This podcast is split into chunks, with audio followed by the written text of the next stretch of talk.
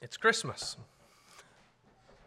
This has been a, a, a, great time, right? Singing great songs, really like uplifting songs that the Savior has come and He's come to, to rid the world of the curse. This is glorious. Christmas is our celebration of the incarnation of God the Son.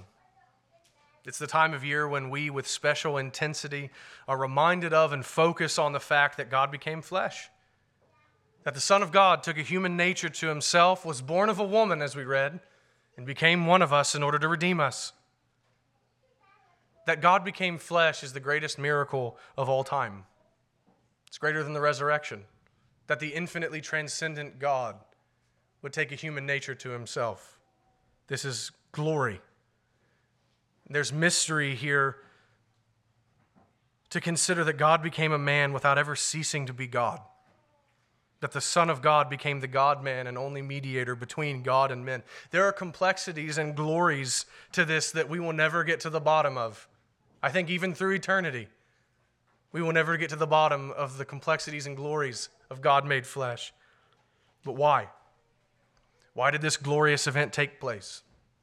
Why did God become a man? Why did the Son of God come into the world? Why do we celebrate Christmas? One text comes to mind that answers the question, and it's not a traditional Christmas text. It's actually found in one of the letters of the New Testament, and I want to speak to you about it briefly. 1 John chapter 4 verses 9 through 10. Here's what the apostle John says. In this the love of God was made manifest among us, that God sent his only son into the world so that we might live through him. In this is love, not that we have loved God, but that He loved us and sent His Son to be the propitiation for our sins. Christ came into the world. He was born. He was sent by God the Father for a couple of reasons, according to this text. First, John says that Christ came into the world so that we might live through him. And this is spiritual life that John's talking about. This is the eternal life that the Lord Jesus came into the world to give. God sent his Son in order that we might live forever through his Son. That is, because of what Jesus would do, we would live. And verse 10 tells us what Jesus was sent to do so that we might have life. That is, he was sent into the world to be the propitiation for our sins. He was sent into the world to satisfy the wrath of God for our sins. To propitiate means to appease. It means to satisfy an offended and wrathful and angry party who has been wronged. God is that party, and we are the offenders.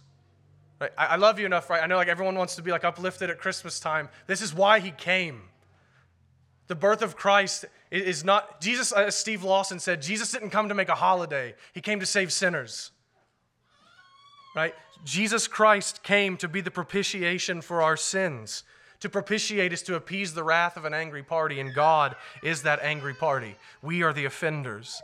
By our sin, by our rebellion against the Lord, we have merited the eternal wrath of God in hell by living for our own desires, by our rejection of His law and His ways, by our refusal to thank and praise and worship Him, by placing things above Him and worshiping the creation rather than the Creator, we have earned damnation. That's what you've earned. We've earned the anger and wrath of God. We deserve no good from Him. We deserve no smile from Him, but only a frown of displeasure. We deserve no kindness from him. We deserve no reconciliation. All we actually deserve, all we've merited, is his fierce hatred because we have rejected him, the one who gives us every breath and every good thing. We deserve for him to hate us. We deserve for him to cast us away from him and damn us. We are so miserably wretched. There is nothing in us worth saving. Contrary to what you may read on Facebook, you are not worthy. You are worthless because of your sin, and so am I. And you know this.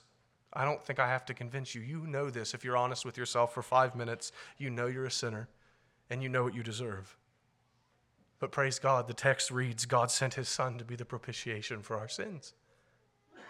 Praise God for this text.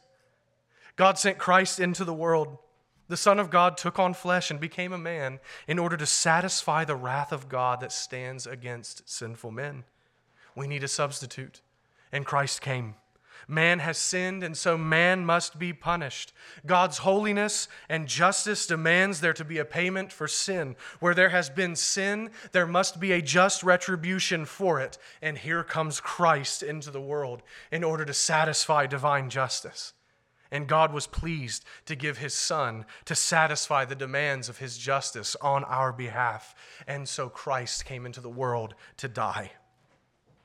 In order to die for our sin in order to go to a cross, and on that cross, as the apostle says, become sin for us. At the cross, Christ had our sins imputed to him, that is, credited to him. And on that cross, God poured out all of his holy wrath and hatred for our sins upon Christ. And Christ was punished as if he had done what we have done, as if he had committed our sins. And the text tells us clearly that Jesus propitiated the wrath of God. Please hear me. He did away with it. he did away with it. He satisfied it. He made payment for us. He drank the cup of the wrath of God until it was empty and there was nothing left. And He did it for us. He did it in our place. Why? The text says, so that we might live through Him. So that having our sins taken away, and doing away with them, we might be counted as righteous in the eyes of God. So that by faith alone, in Christ alone, his work would be credited to our account so that we might be reconciled to the God that we have offended.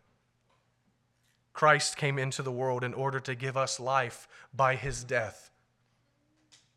That's why he came. He came into the world in order to die, that we might live. Please hear me.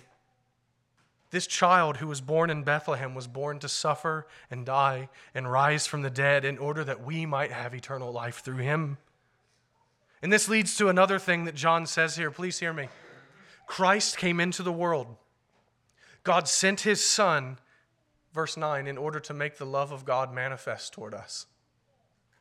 What does that mean? To show it. He came to reveal, to make it manifest, to reveal the great love of God for us. Brothers and sisters, you have never been loved like this before. You have never been loved like this. Who would love such vile, wicked sinners as us? Who would love such an unlovable people? Who would choose to save a rebellious people? Who would give his only son in order to save those who hate him? Only a God who is nothing like us only a God whose love is unfathomable, only a holy God. Do you see the love of God for you? Do you see his love that he would give his son in order that you might live? There has never been love like this before. This staggers the imagination. This is truly amazing grace from the God who is love itself. And notice that verse 10 says that Christ was not sent because we loved God and God was loving us in return. Far from it. Perish the thought.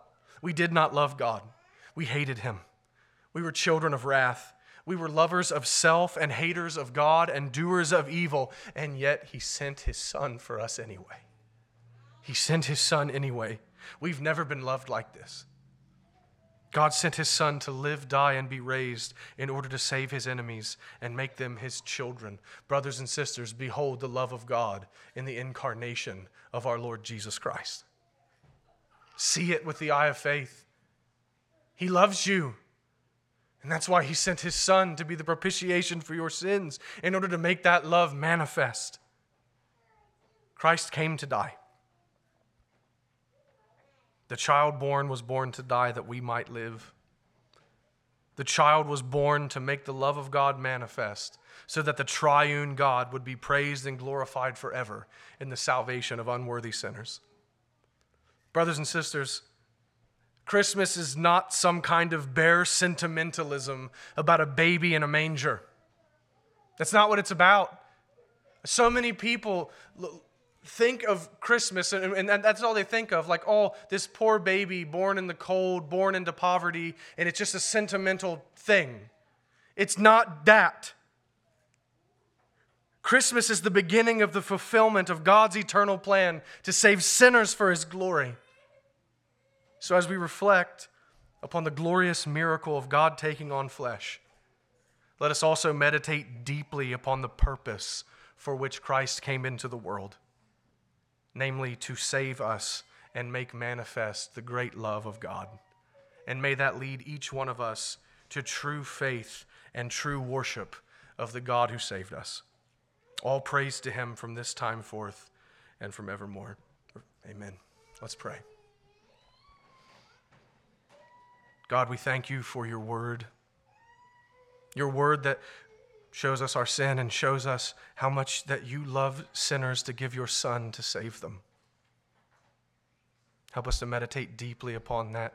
God, help us to not make this time of year about bare sentimentalism, but let the birth of Christ point us to the cross of Christ, and the cross of Christ point us to the empty tomb of Christ.